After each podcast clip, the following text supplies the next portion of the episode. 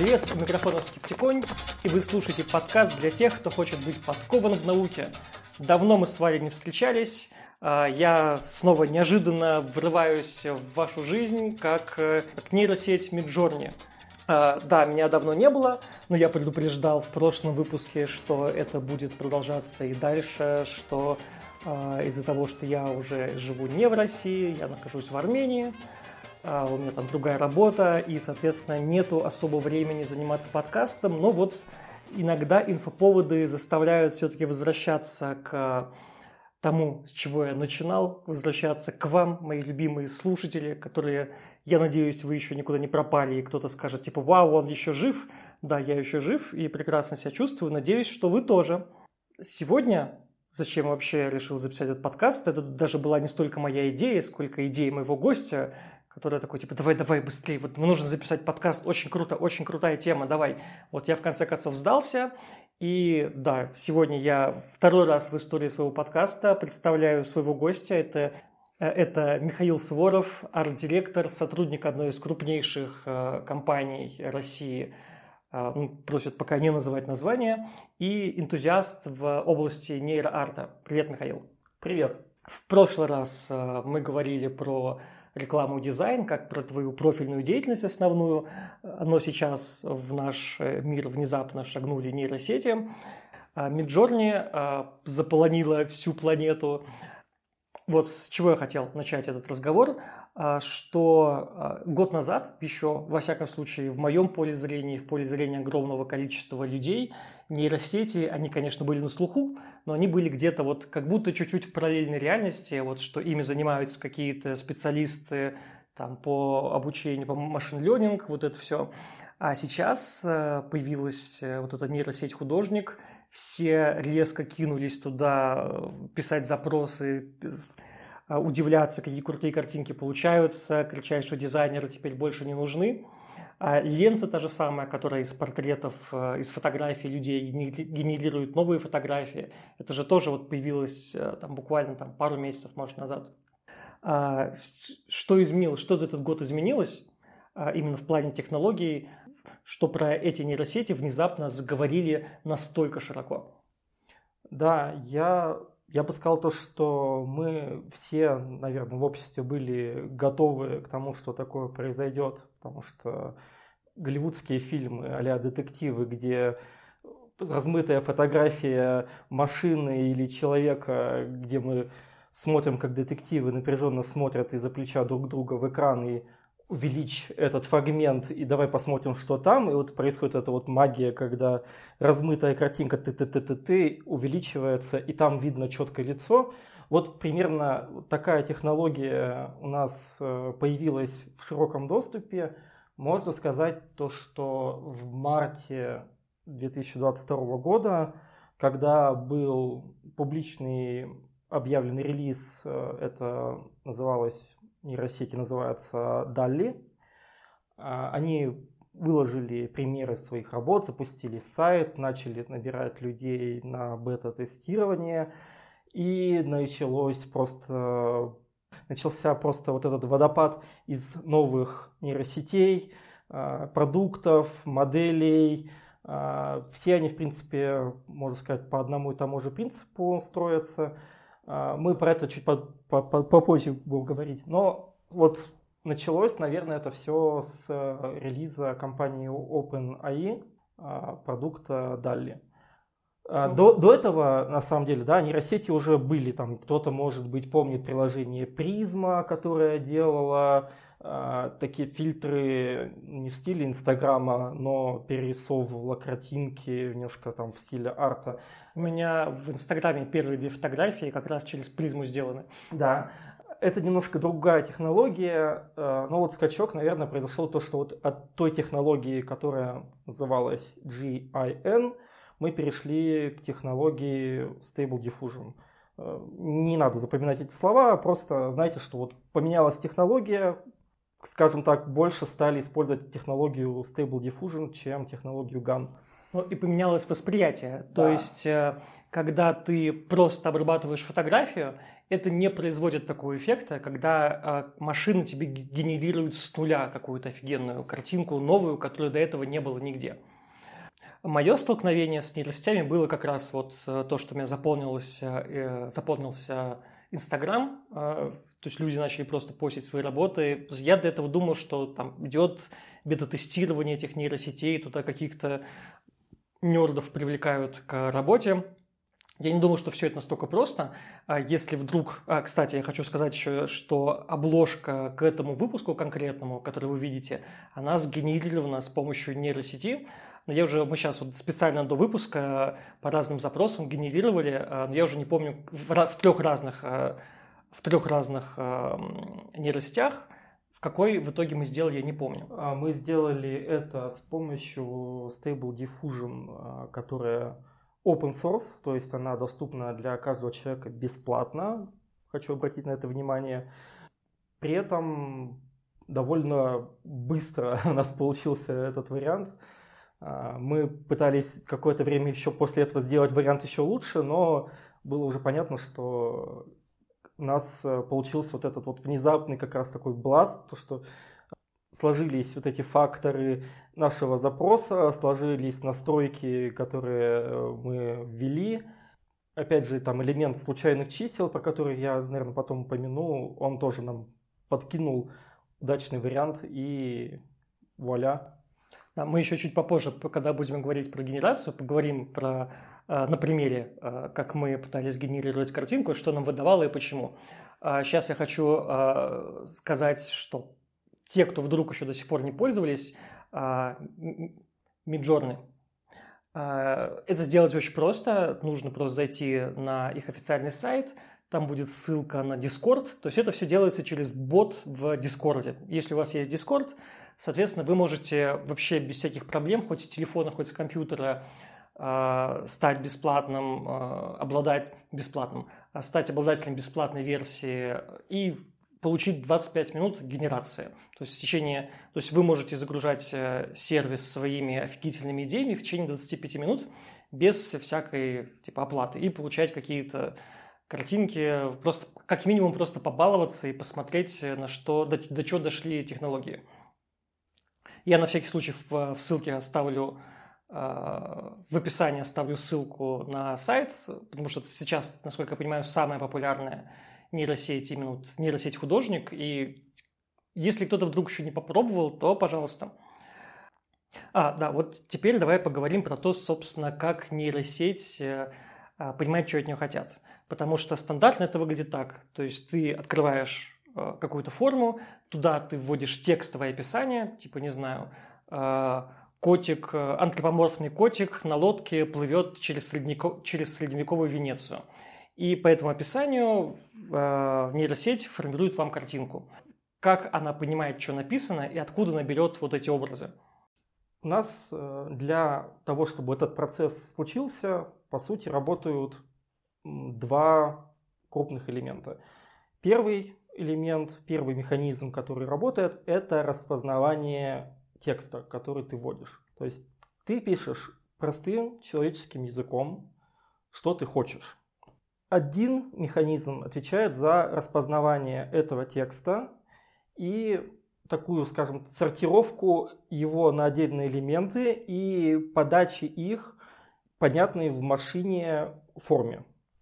То есть, вот по примеру того, что сейчас Вова произнес про котика, плывущего по Венеции, машина точно должна понять, что, окей, мы хотим увидеть кота, он должен быть центром композиции. Вокруг него должна быть Венеция, то есть это Венеция это город, он выглядит примерно так. И еще упоминалась лодка, значит, лодка, она обычно находится где-то под персонажем. Вот примерно в этом месте у нас должна быть нарисована лодка. Вот он помнит про три этих элемента и пытается их нарисовать. Что такое нарисовать? На самом деле он не рисует как человек, он скорее пытается осмыслить просто случайный шум. Вся вот история вот со Stable Diffusion – это то, как машина с помощью вот так называемого глубокого обучения или там машинного зрения, можно там по-разному упоминать эти термины, а, потому что так или иначе они все в этом задействованы. Она смотрит просто на случайный набор шума из пикселей. Сначала меньшего размера. Да. Она пытается в нем найти какие-то закономерности и проверяет, окей, похоже это на то, что меня попросили на кота, или не очень похоже, или это похоже на собаку. Да? Если это похоже на собаку, значит мы рисуем еще раз, пытаемся это проделать еще раз. При этом, что такое кот или что такое собака, нейросеть, конечно, не знает. Ну, компьютер не может знать, что такое кот или нейросеть. Э, эти знания ему дает человек. Он собирает так называемый датасет. Ну, по сути, это такая база знаний того, что вот есть 10 тысяч картинок котов, совершенно разных, э, снятых при разных освещениях, ракурсах и прочем. Ну, каждый из них подписано, что, окей, это кот. Это кот, который идет, это кот, который сидит, это кот, который находится на улице, это кот, который находится дома. Все знают, что такое капча, я думаю, да, вот а найди светофор на картинке, отметь его в квадратиках. Ну вот примерно вот так происходит обучение датасетам. И, собственно сверяясь с этими датасетами, он, окей, э, рисует, рисует, рисует. Э, код похож на кота, похож, не похож. А, если он достаточно похож, он чуть-чуть увеличивает картинку, делает ее крупнее. До тех пор, пока просто мы не говорим машине остановиться. Все, типа, достаточно, мне хватит там десятка шагов, чтобы ты это закончил делать, это достаточно похоже на кота. Это уже просто в зависимости от тех нейросетей, которые мы используем, там уже тонкие настройки, разница в датасетах, которые они используют. Но, по сути, все то, о чем мы будем говорить, будет работать по такому принципу. То есть правильно я понимаю, что ты вводишь запрос код, машина такая, что я понимаю под котом. То есть она обращается к, своему, к своей памяти, условно говоря, что у нее загружено, и пытается из а, вот этого огромного объема информации, в которой в ней есть, найти соответствие слову код. Да, это китайская комната. Если кто-то слышал, что такое китайская комната, он уже знает, о чем я говорю, но вкратце мы представляем себе комнату, в ней сидит человек, у него есть э, справочник по китайскому языку, где перечислены все иероглифы, все правила их использования, как они должны следовать один друг за другим. Но при этом сам он китайского языка не знает. Да, сам он китайского языка не знает. И мы снаружи этой комнаты находится китаец, который общается путем пересылки ему писем. И тот человек, который получает это письмо на китайском, он смотрит и отвечает, используя все вот эти правила по сочетанию символов. Вот это то, как, э, ну, если представить в виде метафоры или такого мысленного эксперимента, работает вот этот искусственный интеллект, так называемый, который ничуть не искусственный и ничуть не интеллект. Что важно, да, в, в этом примере – мы не можем говорить о том, то, что человек, который использует, ну, вот этот человек, сидящий в китайской комнате, на самом деле знает китайский язык, да, потому что мы не можем сказать то, что, окей, он просто переводит с э, английского, там, с русского на китайский. Нет, это не так. Проблема в том, то, что он и не знает и ни русского, ни английского языка. Он просто работает с этими символами и все. То есть, когда мы даем ему этот текстовый запрос, он не понимает, что значит текстовый запрос, и он не понимает, что он рисует. А вот мы сейчас с тобой, когда генерировали модели, мы делали это, как ты говорил, в разных а, моделях. Да. А, как я понял, сейчас я тебе а, опишу э, свое представление, ты скажешь, правильное или неправильное. То есть, есть разные нейросети, ты вводишь в них запросы, и эти запросы, они обрабатывают с помощью, а, обращаясь к разной памяти, условно говоря. То есть есть, э, не знаю, вот был очень грубо, не знаю, там один, а, одна компания программистов а, свою нейросеть обучила на одном массиве данных, сгрузила, не знаю, там все иллюстрации из Лувра, например, а, а другая а, компания загрузила туда всю мангу, которая существует. И а, ты вводишь туда, а, в эти нейросети запросы, запрос как бы один и тот же, но одна нейросеть рисует тебе что-то напоминающее картины Лувра, а другая в ани- аниме. Да, по сути, это именно так и работает. То есть то, что мы называем моделью, это такая вселенная, внутри которой существует нейросеть. Она понимает все то, что касается этой модели, и представляет себе все в виде того, на, на что ее натренировали, на что должны быть похожи эти объекты. И там, и там может быть код, но только если в случае модели, которая сделана в Лувре, э, это будет код, нарисованный в стиле Ренессанса, да, такой масляная живопись, такой немножко, может быть, сратенький немного код, да, а в случае, если это модель, которая натренирована на картинках из манги, то, скорее всего, будет кошка-жена. Да. А, а при этом сам механизм, ну, то есть есть разные компании, разработчики нейросетей. То есть есть DaVinci, есть DALI, есть э, OpenAI. А, Google, вот я бы начинал с них, если перечислять, то да, OpenAI самая, наверное, громкая, потому что они очень хорошо и ведут маркетинговые кампании, они там очень наглядно смогли все это представить. Google, потому что у них огромнейшая база к вычислительным мощностям и к датасетам.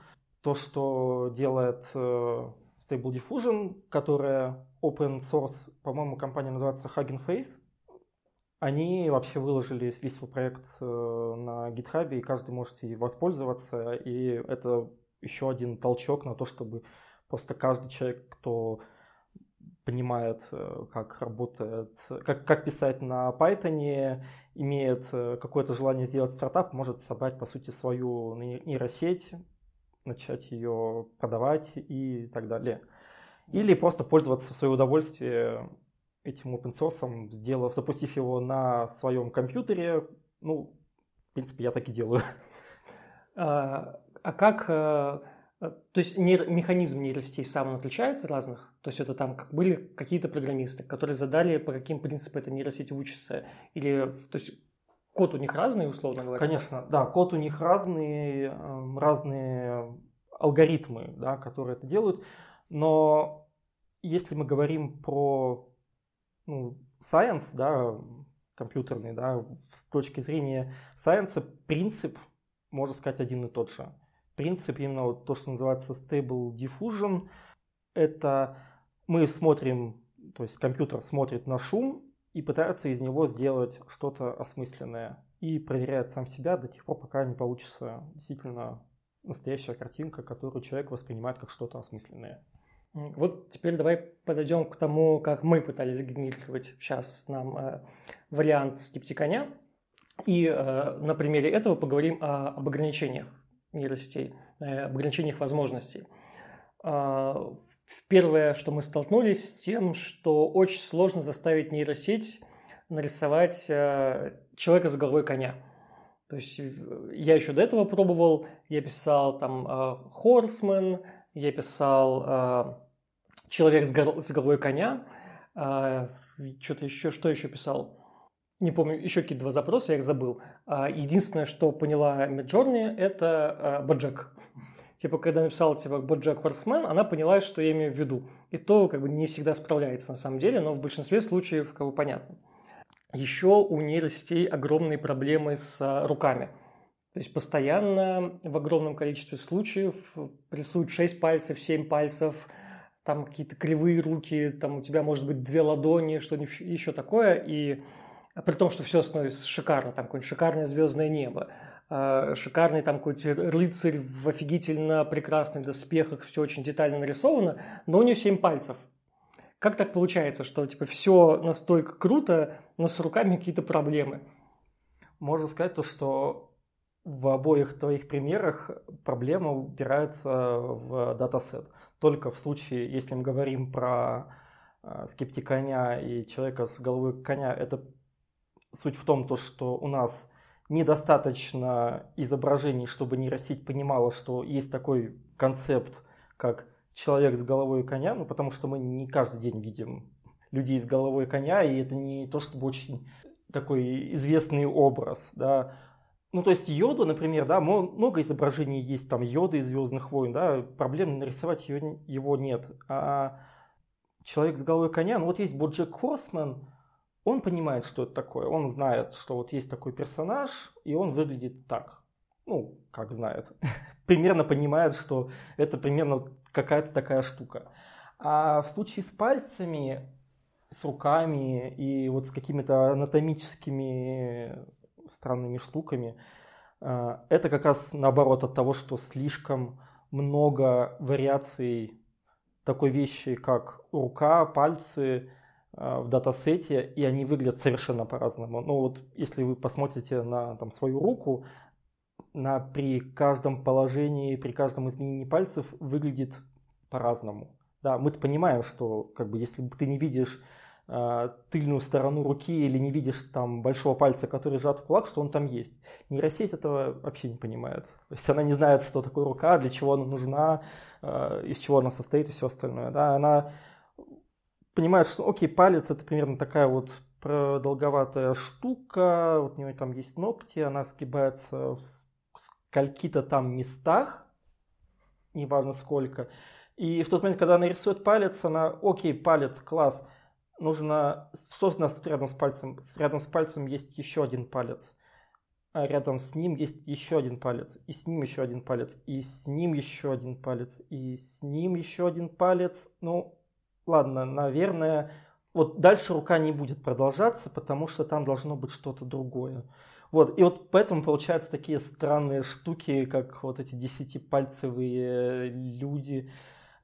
На самом деле, еще год назад то же самое примерно с лицами происходило, но вроде научились э, алгоритмы и модели справляться с этим. То есть лица более-менее реалистичными начали ну, получаться. В Midjourney лица очень хорошо получаются, за редким исключением. Еще про ограничения. Э, это те, которые устанавливает сама компания, которая разработала эту сеть. Иначе бы все рисовали там порно, рисовали бы все там кровь кишки распидорасила.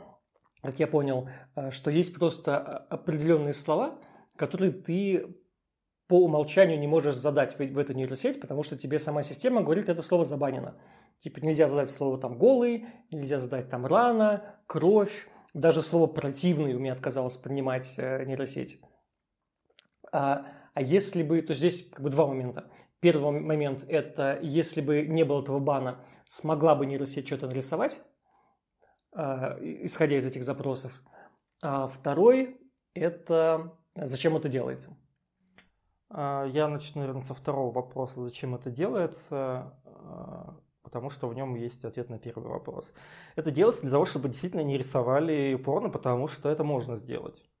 Потому что когда ты создаешь э, датасет из э, десятков тысяч фотографий, которые скачаны из интернета, очень вероятен шанс того, что туда просочится, конечно, изображение 18+.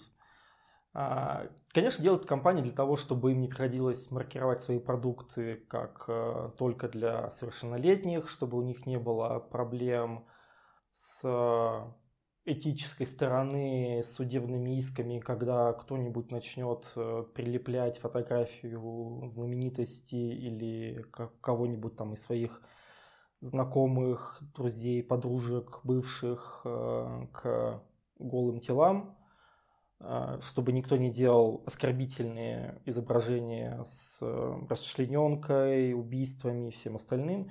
То есть все эти ограничения, разумеется, вносят люди, компьютеру все равно, что рисовать. Он не ограничен никак. Э, он просто не понимает, да, в чем разница между этим и этим. Да, если ты пользуешься коммерческим продуктом, тебе не позволят э, использовать вот эти запрещенные слова. Э, и если ты будешь слишком настаивать, то, конечно, тебя забанят просто, в конце концов, если ты попытаешься обойти как-то этот механизм. Если ты пользуешься собственными разработками ты, конечно, вправе вообще ничего не ограничивать и делать все, что ты захочешь, но на свой страх и риск, разумеется. Ну, то есть, типа, теоретически никто не, останов... никто не останавливается, что какой-нибудь Brothers э, купит какой-нибудь IT-стартап, э, и они ему разработают э, похожую нейросеть, которая будет рисовать их продукт, скажем так. В теории, да. Ну, вряд ли это будут конечно, какие-нибудь студии по съемке, потому что это скорее угроза их бизнесу будет, потому что они все, на чем до сих пор зарабатывали, по сути, лишаться. А, но теории, да, если бы мы там жили в мире Киберпанк 2077, да, где понятие этического, морали и всего остального так размыты, скажем так, то да, вполне возможно, что какие-то корпорации бы начали зарабатывать именно на этом. Еще хотел в связи с этим краткий момент отметить, а, не с а, порнографией, а с ограничением нейросетей, что очень... Мы сегодня с тобой, по-моему, час пытались нарисовать э, топор. Обычный топор, просто какой-нибудь, то есть там он был в руках, там э, рыцарь с топором, просто топор стоит, еще что-то, какой-нибудь... Ничего не получалось. То есть как будто нейросеть не, как будто туда не загрузили достаточное количество фотографий, она просто не понимает, что от нее хотят. Я даже больше скажу, несколько месяцев назад я пробовал на предыдущей версии тех же нейросетей рисовать топор, и результаты были еще более плачевные, потому что ты вводишь запрос э, на английском AX, и он начинал мне рисовать что-то среднее между что-то среднее между холодным оружием и баночками с дезодорантом. Это было очень смешно, но да, концепция топора и примерно из той же серии, что и проблема с отображением рук. Э, что такое топор нейросети невозможно объяснить. А, конструкция сложная, есть и дерево, есть и металл, есть острая часть, есть тупая часть, где какая куда крепится. А, это довольно сложная, правда, концепция, но что меня позабавило, э, ну, я так вижу, что об этом знаем не только мы, которые случайно наткнулись на эту историю. Видимо, разработчики, которые выпускают продукты, вот мы еще получили вот буквально сегодня доступ к Leonardo AI. Это нейросеть, которая создана и позиционируется как для разработчиков игр, для художников, которые занимаются концептами и так далее – у них есть специальная модель, сделанная специально к бета-тестированию, которая рисует только топоры, и они даже получаются реалистичными.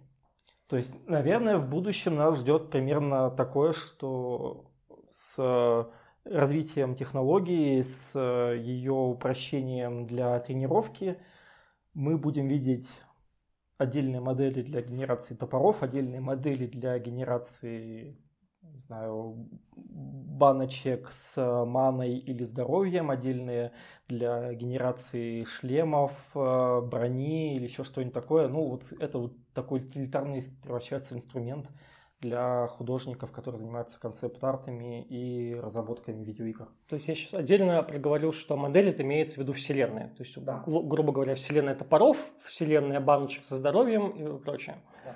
А есть какие-то, на твой взгляд, принципиальные ограничения у нейросетей, которые бы не, не могли поставить их в один ряд с там, живыми художниками, условно говоря. Потому что сейчас в связи с популярностью нейросетей – вот возник этот старый спор, только на таком, на новом своем витке. Типа, что нейросеть, конечно, прикольно, она там что-то рисует, но она никогда не сможет чего такого этакого, типа чего-то нового такого придумать. Вот человек сможет что-то новое, а нейросеть не сможет. Ну, это абсолютно правильная позиция, потому что, да, нейросеть не является интеллектом, и меня немножко смущает, когда в англоязычном мире их называют АИ, как Artificial Intelligence, хотя там никакого intelligence и в принципе не может быть, потому что она не понимает, она не, не, нет интеллекта, она не может никогда заменить фантазию человека, никогда не сможет понять, о чем вообще идет речь с моей точки зрения. Конечно, найдутся наверняка философы, которые поспорят со мной, даже с тем же самым примером китайской комнаты и все остальное. Но пока мы живем в мире, где человек э, так или иначе является неотъемлемой частью создания такого рода арта. Ну, здесь можно сказать, э, на мой взгляд, такую вещь, как э, красота в глазах смотрящего, что нейросеть, она не понимает, она создает искусство или не создает искусство.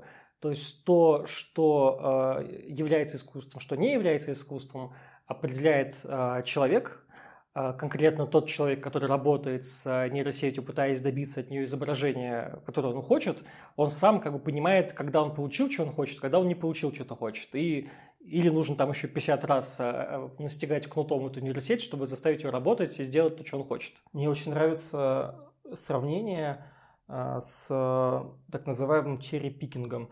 Это как если бы мы наблюдали за сборщиком вишни, которые поднимаются на дерево и потом спускаются с корзинкой полной спелых вишен, э, как будто бы все дерево принесло ему только эти прекрасные спелые вишни. Но на самом деле это просто человек, который отбирает хорошие вишенки, кладет их в корзинку и выдает нам этот результат. И мы не видим э, всего вот этого э, перезревшего, недозревшего, некрасивого того, что растет на этом дереве. Здесь то же самое. Просто те люди, которые видят красивый арт, они не видят весь этот э, куст дерева, дерева да, из э, плохих, неудавшихся результатов, которые отсеиваются просто человеком как что-то совершенно непригодное, невообразимое и не соответствующее вообще ничему. Но при этом что ты скажешь тем технократам, которые говорят, что вот нейросети уже настолько развелись, развились, и еще вот типа чуть-чуть-чуть-чуть, и дизайнеры, художники станут вообще не нужны? Я бы ответил, что вряд ли такое будущее возможно, где мы сможем вообще исключить человека из процесса создания объекта дизайна для человека, для человечества, объекта арта, который тоже предназначен для человека, для социума, да, просто потому что сам по себе искусственный интеллект, он не является актором, да, он не может что-то делать просто по своей воле. Все равно останется человек, может быть, э, профессия дизайнера или концепт-художника больше станет профессией так называемого промптера, да, то есть человека, который пишет запрос и получают какое-то изображение, и потом его дорабатывают. Вот, я как раз хотел сказать, что появится у дизайнера новый навык, э, умение составлять запросы правильно. Да, да, э, знание английского языка в 2023 году еще для дизайнера еще никогда не было настолько значимым, как сейчас. Наверное, только когда все уезжали из страны. Тут можно сказать, что знание армянского бы не помешало.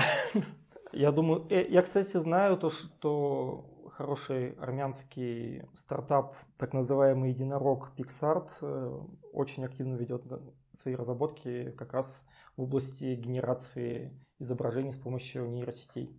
У меня, кстати, был э, не то что спор, такая дискуссия на тему, заменят ли нейросети дизайнеров, и высказывалась такая точка зрения, что заменит плохих дизайнеров. Типа у нас дофига плохих художников, э, которые просто типа штампуют, условно говоря, там иллюстрации к бесконечным книгам про попаданцев, и что вот типа их труд можно э, с легкостью заменить э, нейросетями. Просто загрузить, потому что книг про попаданцев написано столько, иллюстраций да, нарисовано тоже бесконечное количество, создать отдельную модель, отдельную вселенную с этими обложками, и чтобы на их основе продолжались генерироваться новые. Ты мне сейчас идею подкинул, чем заняться на выходных. В принципе, можно такое сделать уже сейчас. Э, да, плохих дизайнеров это легко вытолкнет с рынка. Ну, что значит плохих, да, давайте не будем существовать там в мире концепции плохой, хороший, добрый, злой и все остальное. С определенными да. навыками. Да, я бы скорее сказал то, что для этих людей поменяется сам принцип ведения их бизнеса, их работы. А, заказчик может выходить уже с готовым эскизом, который он создал сам, ну, заказчик, я имею в виду, там, например, автор книги, а он легко может написать э, рассказ и придумать себе обложку, ключевые иллюстрации каким-то сценкам, и все, что ему потребуется от художника, это поправить количество пальцев на картинке и сделать персонажей менее похожих на Брюса Виллиса или наоборот сделать их наоборот более похожих на Брюса Виллиса. А, вот для них, наверное, изменится этот рынок так. Для других людей, которых э, цель меньше работать с потребностями заказчика, э, с попыткой именно вот дословно восстановить то, что находится в голове у человека, который не умеет рисовать. Для них может быть поменяться с той точки зрения, что они начнут делать эскизы, условно говоря, не рисуя карандашом на бумаге или там пользуясь э, планшетом, они просто смогут задавать какие-то базовые эскизы с помощью этих нейросетей, получать сотни результатов просто по щелчку пальца, и потом из них уже создавать свою концепцию, отбирая, опять же, как в том примере с черепикингом, лучшие моменты и комбинировать их и делать это все в своем стиле. Главное, так или иначе, человек у нас должен быть просто в придаче этому смысла. Да, неважно, кто это, заказчик или сам художник или дизайнер, тот момент, когда появляется человек, появляется смысл. Пока человека нет, это просто набор пикселей, который ничего не значит для машины. А в связи с этим еще интересен разговор про то, как э, пару месяцев назад, что ли, тоже была история, как э, рисунок, сгенерированный нейросетью, выиграл какой-то конкурс нейроарта, о, этого выиграл конкурс, занял призовое место, и, по-моему, первое даже Первое, место. да. Вот как раз после этого обострился вопрос, типа, что вот, смотрите, машина обогнала э, профессиональных художников, все, профессиональные художники могут уходить. Если мы подаем эту новость как «машина создала объект искусства», то мы вводим заблуждение того, кто читает эту новость машина ничего не создает сама по себе. Все равно за этим стоит человек, который это сделал. Все равно был человек, который задал этот запрос, выбрал какой-то хороший вариант и потом отнес его в жюри. Да? Без человека этого бы все равно не произошло.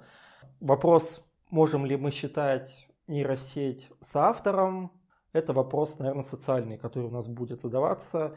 Я ставлю на то, то что нейросети будут инструментом, а не соавтором, и уж тем более не автором. Это просто будет такой же инструмент, как Photoshop или программы для 3D-моделирования или рендеринга, для Blender, или как э, любая программа на графическом планшете, с помощью которой ты можешь тоже имитировать на самом деле и масляные краски, и, или карандаш, и все остальное. Да? Это просто, по сути, инструмент. Тут еще интересен вопрос авторского права. А картинка, сгенерированная с помощью нейросети, кому она принадлежит? То есть ты, можешь ли ты себя назвать ее автором, или это там, принадлежит компании-разработчику этой нейросети? Если компания-разработчик желает за собой сохранить авторское право, то, конечно, они это будут делать. Но здесь есть два момента. Да. Есть, есть момент юридический, да. то есть что можно назвать, кого можно назвать автором просто по документам, и вопрос, э, условно говоря, философский, кто на самом деле является автором. А юридический можно решить э, просто, типа директивно. Как у той же в Midjourney у них сделано так, что у них первая бесплатная лицензия и базовый уровень, они по лицензии Creative Commons, то есть ты считаешься автором этих рисунков созданных, но при этом ты не можешь их коммерчески использовать. А, нет, Creative Commons ты можешь их коммерчески использовать, но их может еще использовать любой другой человек э, тоже в своих целях. То есть он может взять сгенерированную тобой изображение и, например, модифицировать его и использовать его или использовать его в своем проекте. То есть э, ты не сможешь его присвоить себе эксклюзивные права, скажем так, да, то есть чтобы никто, кроме тебя, как автора, их это изображение не использовал. Но Creative Commons на самом деле хорошая лицензия, она довольно гибкая в этом плане, что ты можешь ее в коммерции использовать, если, конечно, сам заказчик не против использования таких изображений э, в своих э, продуктах. Угу. Но по более дорогой лицензии ты являешься полноправным владельцем на права этой картинки. Да. То есть, если там платишь 30 баксов в месяц, все, что ты сгенерировал, ты можешь назвать своим, тебе не нужно ссылаться на компанию-разработчик, тебе не нужно там отчислять условные там авторские права. Это как раз была у нас тоже такая мини-дискуссия на тему того, что а, а, компании-разработчики могут а, потребовать Э, ну, допустим, не знаю, какой-нибудь Samsung условно решит нарисовать логотип. Я видел, что Midjourney, она охренительно рисует логотипы просто типа, по щелчку пальцев. И есть очень такой велик соблазн, что там какую-то часть процентов э, забирать себе с стоимостью этих логотипов за использование. Но, как я понимаю, что этот вопрос решается довольно просто, что ты просто покупаешь более дорогую лицензию, и все. И у тебя, к тебе от компании-разработчика никаких вопросов нету. Вопрос, да, монетизации решился пока довольно просто. Все пользуются подписочной моделью, то есть ты платишь месяц фиксированную сумму в зависимости от того, для каких целей ты хочешь использовать эти результаты генерации. Спасибо всем стриминговым сервисам и начала 2000-х годов, когда появились такие вопросы с музыкой. Подписочная модель э, нас спасла от кучи юридических вопросов касаемо того, как э, получать деньги, э, будучи разработчиком таких моделей.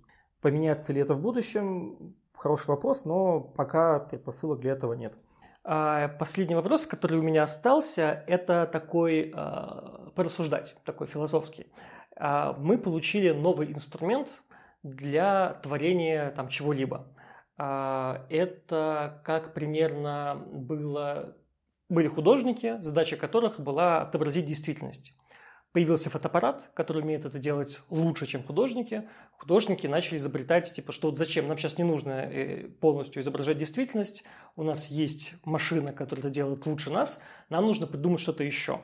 Они там появился импрессионизм, кубизм, еще какая-то фигня, в общем, все, искусство пошло так развиваться.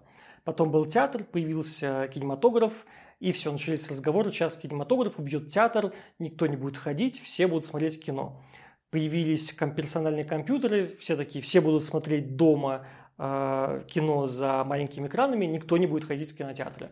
А как показывает практика, что нифига из этого не получалось, что старое все равно в том или ином виде э, оставалось, просто перед ним вставали другие задачи, что они э, начинали развиваться в какую-то другую сторону, в которую раньше не планировали. Как ты думаешь, что может случиться с искусством э, сейчас в связи с появлением а, нейросетей как инструмента. Если мы уберем, если мы уберем то вот эту чисто инженерную задачу, когда люди просто с помощью нейросетей там какие-то коммерческие заказы генерят. Здесь скорее я спрашиваю про тех, кто топит за чистое искусство. Смотри, я думаю, что ты коснулся двух даже тем вот в этом вопросе то, с чего ты начал, про проявление в противодействии фотографии абстрактного искусства и так называемого современного искусства, а, которое на самом деле появилось в первой половине 20 века, уже вряд ли можно считать его современным, но уж так устоялось. Это такое противодействие технологии. Да? Я бы подумал, а то, что ты говоришь про театр, про нахождение там в кинематографа против театра, э, радио против телевидения и так далее. Это нахождение ниши. Поэтому, что касается противодействия, мы не знаем, какое будет противодействие, и загадывать будет очень странно. Что я вижу для искусства сейчас, это невероятный всплеск инклюзивности просто искусства. Искусство по-настоящему станет доступным для всех. Ну, то есть вообще для всех. Люди, которые имеют физические ограничения или умственные ограничения, смогут выражать свои мысли, свое, свой творческий порыв так, так просто, как еще никогда не было такой возможности это делать. Можем просто представить, условно говоря, себе Стивена Хокинга, которому больше не нужно пользоваться помощью иллюстраторов для того, чтобы визуализировать какие-то концепции из своей книги. Он просто с помощью того же самого текстового обработчика может напрямую создавать любую иллюстрацию, любое изображение, не вставая с места, уж простите за этот дурацкий каламбур. Но это самый радикальный пример. Но на самом деле можно представить то, что люди, которые занимаются смежными областями, например, э, разработчики игр э, настольных или компьютерных. В кинематографе можно будет делать концепции гораздо быстрее, гораздо большем объеме.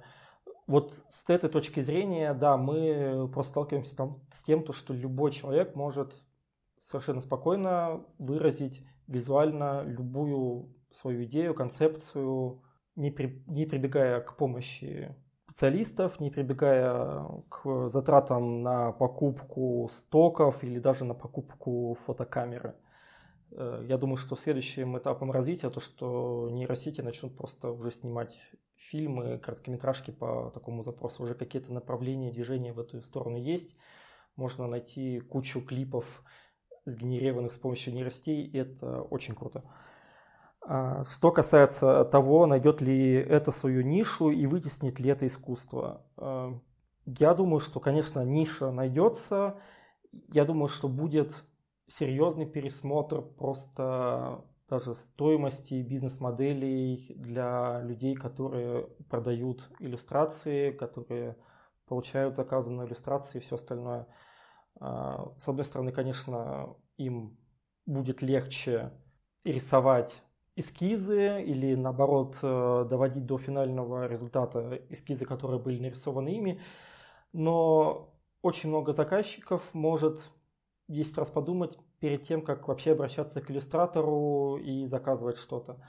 Поэтому мне, например, очень боязно слышать сейчас истории в противодействие тому, то, что давайте у нас художники будут регистрировать как авторское право свой визуальный стиль, том, какой технике они работают и так далее. Потому что это благое начинание на самом деле для меня звучит очень опасно, потому что в первую очередь это будут делать корпорации. То есть Disney первым побежит регистрировать авторское право на стиль Диснея в кавычках э, или там стиль Пиксара в кавычках, да, и мы можем просто забыть о том, что какой-то человек может пойти и нарисовать себе фанарт э, с, условно говоря, персонажем с большими глазами а-ля 3D или еще что-то такое. Это просто будет вал судебных исков, ну, чем там корпорация Nintendo промышляет, а не смейте рисовать там Марио и все вот в таком духе.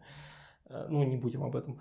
А если Марио задать в Миджорни, нарисует или не нарисует? Он нарисует Марио в Миджорни, пока, к счастью, не добрались, да? Совершенно не жадная корпорация Nintendo еще не добралась до этого, насколько мне известно. Ну, это звучит как абсурд некий. Регистрировать авторский стиль – это вообще какое-то э, типа, окей, ты э, регистрируешь авторское право на какой-то законченный продукт, типа мультфильм, например, или там персонаж, например, придуманный, или там нарисован этот персонаж, но типа на стиль это вообще звучит как бред. Да, там на самом деле уже начинаются вот эти странные прецеденты, когда э, в одном из крупнейших сообществ на Reddit человека забанили за то, что он выложил картинку, якобы нарисованную с помощью нейросетей, и даже после того, как он представил доказательства того, что он ее нарисовал сам, его отправили там еще более глубокий бан, удалили там пост и так далее. Просто вот уже начинается такая паранойя с точки зрения а, профессиональных сообществ, то, что сейчас нас всех скоро заменят нейросети и все остальное. Но это, может быть, немножко обидно прозвучит, но это переход, э, по сути, э, ремесленничества, как было с изобретением ткацкого станка. То есть это даже я бы сравнивал не с фотографией, это скорее сравнивать с э, тем, что то, что раньше создавалось часами, и для того, чтобы создать это за часы уходили годы на обучение, сейчас на это уходит намного меньше времени, и это все может становиться просто на конвейер. Да, это очень страшный момент э, для любого художника, который зарабатывает на отрисовке в своем стиле и все остальное. Но просто художники будут становиться сейчас ремесленниками, и это будет происходить очень быстро. Мне кажется, наоборот. То есть художники, ремесленники от искусства, условно говоря, они будут пользоваться станками. А типа художники, они будут пытаться найти, э, как этим воспользоваться иначе, как в этом мире по-другому э, там, творить искусством. То есть, мне кажется... Ну, ты, ты, ты не споришь со мной, ты просто более правильно это выразил, то, что я имел в виду. Как бы, лудизм бессмыслен. Лудизм все равно никогда ни к чему не приводил. Лудизм – это вот борьба с технологиями а все равно рано или поздно технологии победят. Может быть, не стоит бежать впереди паровоза, но нужно просто это учитывать и бессмысленно бояться инструмента. То есть, окей, и если бы э, тебя там заменил другой художник. То есть, вот ты рисовал, рисовал, потом ты стал никому не нужен, потому что появился другой, который делает это лучше. А здесь же нейросеть она не будет делать это лучше тебя, потому что нейросеть она не понимает, что делает. То есть, это типа ты шил руками, вот это очень хорошая аналогия со станком, потому что что-то она, она мне в голову не пришла. Но это реально, типа, ты шил руками, у тебя есть станок. А, станок делает больше, а, соответственно, вся там, конечный продукт стоит дешевле. Но так и ты теперь можешь делать больше с помощью этого станка. Если ты делаешь не какой-то там типа handmade супер-пупер какой-то там, а, который станок не может сделать, то ты сможешь делать больше, зарабатывать при этом ты меньше не станешь. Если ты же хочешь делать какой-то типа handmade, э, типа что вот ну, картины нарисованные своими руками, там без использования нейросетей, без ГМО, вот это все – а, все равно покупатели найдутся, потому что, как ни крути, а, все равно спрос на что-то сделанное типа конкретным человеком, он все равно высокий. Да, вот если мы фантазируем вообще на эту тему, то да, появится а, как в, в мире моды есть от кутюр, и также у нас будет с цифровым искусством, так называемым digital art ом, что у нас будет made by human что-то в таком духе. То есть это будет цениться более дорого, как мне кажется, и в свою очередь э, станут более доступны, более массовым просто получение каких-то стандартных концепций, каких-то стандартных изображений. Мне кажется, что больше всего, наверное, от этого выигрывают сейчас разработчики игр, опять же, и настольных, и компьютерных, просто потому что у них очень все хорошо с фантазией и с идеями, но очень все плохо обычно с деньгами. И получая такой инструмент, они могут делать прототипы, продавать их э, в, в том виде, в котором они есть, более быстро заканчивать разработку своих продуктов и так далее. Вот в этой индустрии, я уверен, будет просто колоссальный всплеск, переделка просто, видимо, всего рынка, смена концепции, бизнес-моделей, к которым работают студии и так далее. Хорошо ли это плохо, увидим, но думаю, хорошо. Да, я тоже думаю, что это хорошо. А плюс еще, я думаю, что на самом деле профессии никуда не уйдут, потому что навыки востребованные все равно останутся. А я имею в виду, что там человек учится в художественной школе, учится на дизайнера, он там как работает перспектива, как работает композиция, как работает сочетание цветов, вот это все в любом случае, даже если человек что-то генерирует с помощью нейросетей, если это нужно там, для коммерческого использования куда-то еще, а, человек, обладающий вот этими знаниями, он гораздо лучше поймет, э, что он получил. Это как бы норм или не норм. То есть насколько это э, круто, насколько это стильно. Да, самым востребованным навыком и вот последние годы, а сейчас вот особенно в связи с этой технологией, станет навык насмотренности для художника, для дизайнера особенно. Если у вас хорошая насмотренность, если вы понимаете, что такое, что такое прекрасное, что такое композиция, э, какие цветовые модели лучше работают, лучше понимаете контекст и культурные коды, для кого вы это делаете, это станут вашими основными навыками работы, нежели умение очень долго и терпеливо сидеть на одном месте и вырисовывать маленькие красивые детальки, потому что теперь вместо вас их может также хорошо и красиво сделать любая нейросеть. Я у тебя хотел спросить, а сам ты используешь в своей работе-то сейчас их? Да, я сейчас активно их использую и вижу то, что и людям, заказчикам, и с моим коллегам тоже интересен этот процесс.